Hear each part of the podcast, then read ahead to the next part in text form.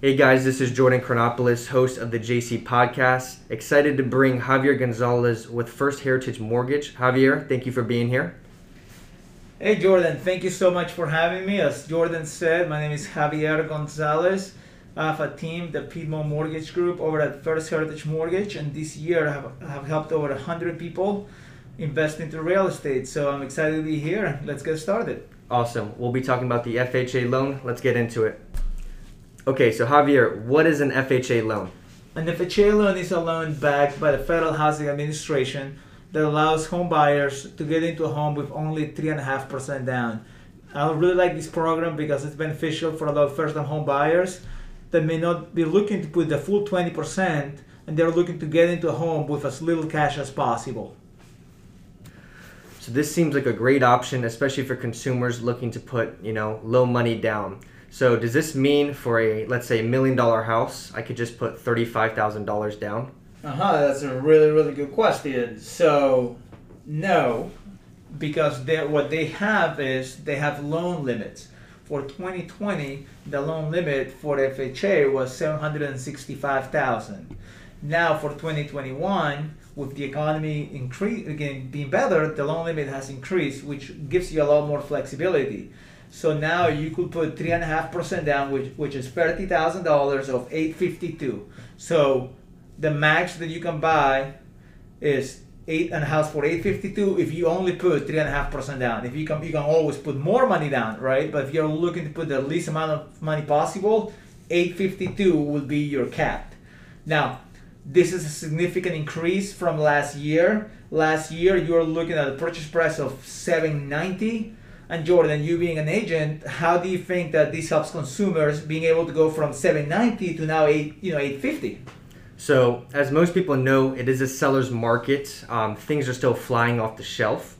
So, what this does now is, you know, typically you know, there's a threshold for that 799 800 price point. And sometimes now getting into those escalations, those multiple bidding situations where, you know, as a consumer, you're capped out at only being able to put $800,000 down now. Now it being increased significantly, it now just gives buyers a lot more availability and, you know, a lot more to see knowing that there's not much out there in terms of inventory. Yeah, that that's incredible. I mean, before you were capped at 790 with three and a half percent down. Now you can go up to 850, which just gives you a lot more options and a lot makes you a lot more competitive in these competitive markets. No, Jordan, that was great information. Awesome. So let's talk about and how we can get more creative in negotiating what's called closing costs for the buyer. So let's say hypothetically the sale price is 800,000. What I would normally advise my buyer to do is bump that up to 800 to 810 and now ask for $10,000 seller subsidy, which then it reduces the cash to close to bring to the table by $10,000. And I'll let Javier break down what that number means ultimately for you. So, Jordan, I think that that's a fantastic idea, and I'm a, I'm a fan of using this as a strategy simply because now you're buying, you know, a property for, like we said, 800,000, 810 you're still only going to put down around $30,000 and you can keep that 10000 in your pocket. The $10,000 difference in the loan amount and the purchase price, it only it, it's only $50 a month in your monthly payment, right? So when you really break down the break-even point, which we get by dividing the 10,000 by $50, you're looking at 200 months. So it's over 16 years for you to recoup the initial $10,000 investment that you put in. So personally, I would prefer to keep my cash because cash is king and use it for another investment down the line than pay the fifty dollars, you know, less every month. So Javier, a lot of questions I get asked is, you know, as a buyer, what if I overpay for this property? That's a great question, and I actually hear the same thing as well. But one thing to consider is that an FHA loan does require an appraisal so the appraiser is going to go out and make sure that the house is really worth what you're buying it for.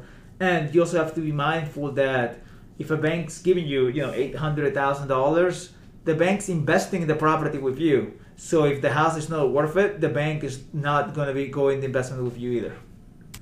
Okay, awesome. So it seems like, you know, these high price points, they sound great and all, but what about something that's more relative? So now let's break down a home in Montgomery County, let's say for a purchase price of $300,000. No, that's that's absolutely true. So three hundred thousand dollars, you can get in this home with only three and a half percent down, which is ten thousand five hundred dollars. And let's assume that you can get the seller to cover your closing costs. So that means that ten thousand five hundred is all you have to bring to closing. The monthly payment will be about seventeen hundred dollars plus any HOAs or condo fees. And the reason it's so low, and this is one of my favorite things about FHA loans, is that they have some of the lowest rates out there. Today, as of December 10th, 2020, the rate is 2.25%.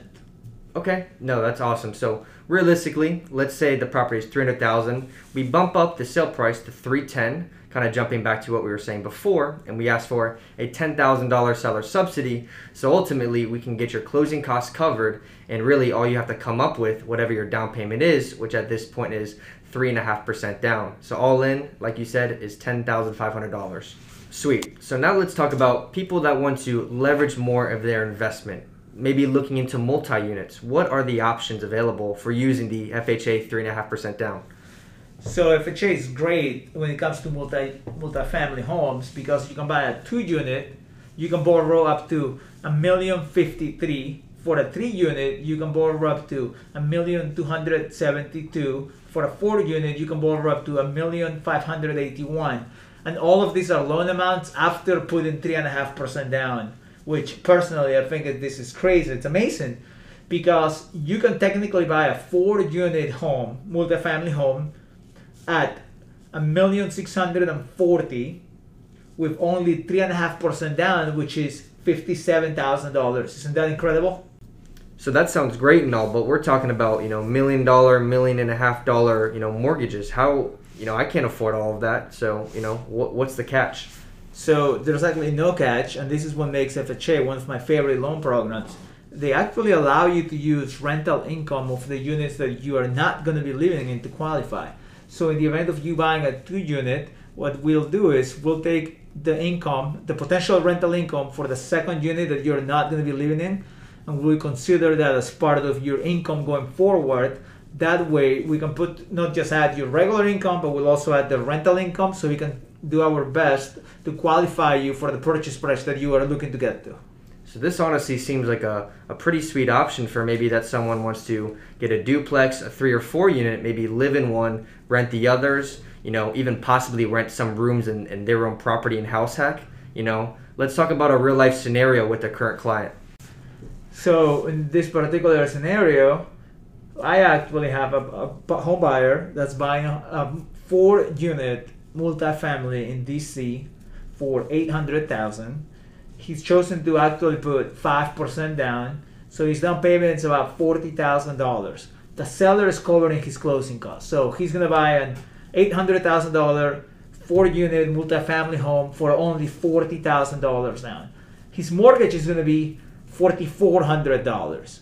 But Jordan, before you or any of our listeners start saying, oh my God, $4,400, that's a lot of money, this is the beauty of the, this FHA program for multifamily homes. The other three units that he's not going to be living in, they each rent for 1600 a month.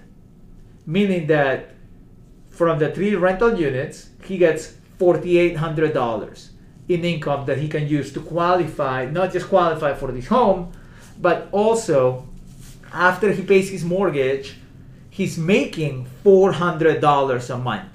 So literally, he's living there for free, and on top of that, he's getting paid four hundred dollars. Isn't that amazing? I mean, where where have you even heard of something like this, right? Yeah, I mean that's fantastic. And honestly, what I'm thinking is, what you know, what happens, you know, if he needs to move out? Maybe he wants to move out, go somewhere else. So what happens with his current unit? Then he also rents it for another sixteen hundred dollars a month. At that point, his cash flow becomes two thousand dollars a month after the mortgage is paid. So to me, this kind of a scenario is like it's a no-brainer.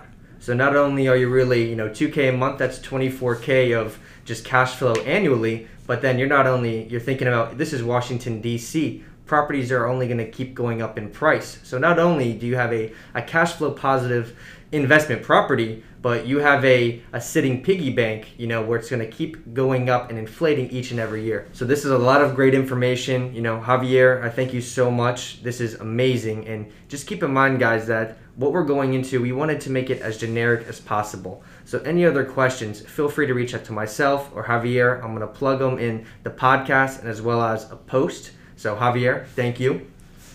No, Jordan, thank you so much for having me. It's been a it's been a fun time, and you know I look forward to uh, doing this again when we talk about conventional loans. Awesome, man. Let's get it.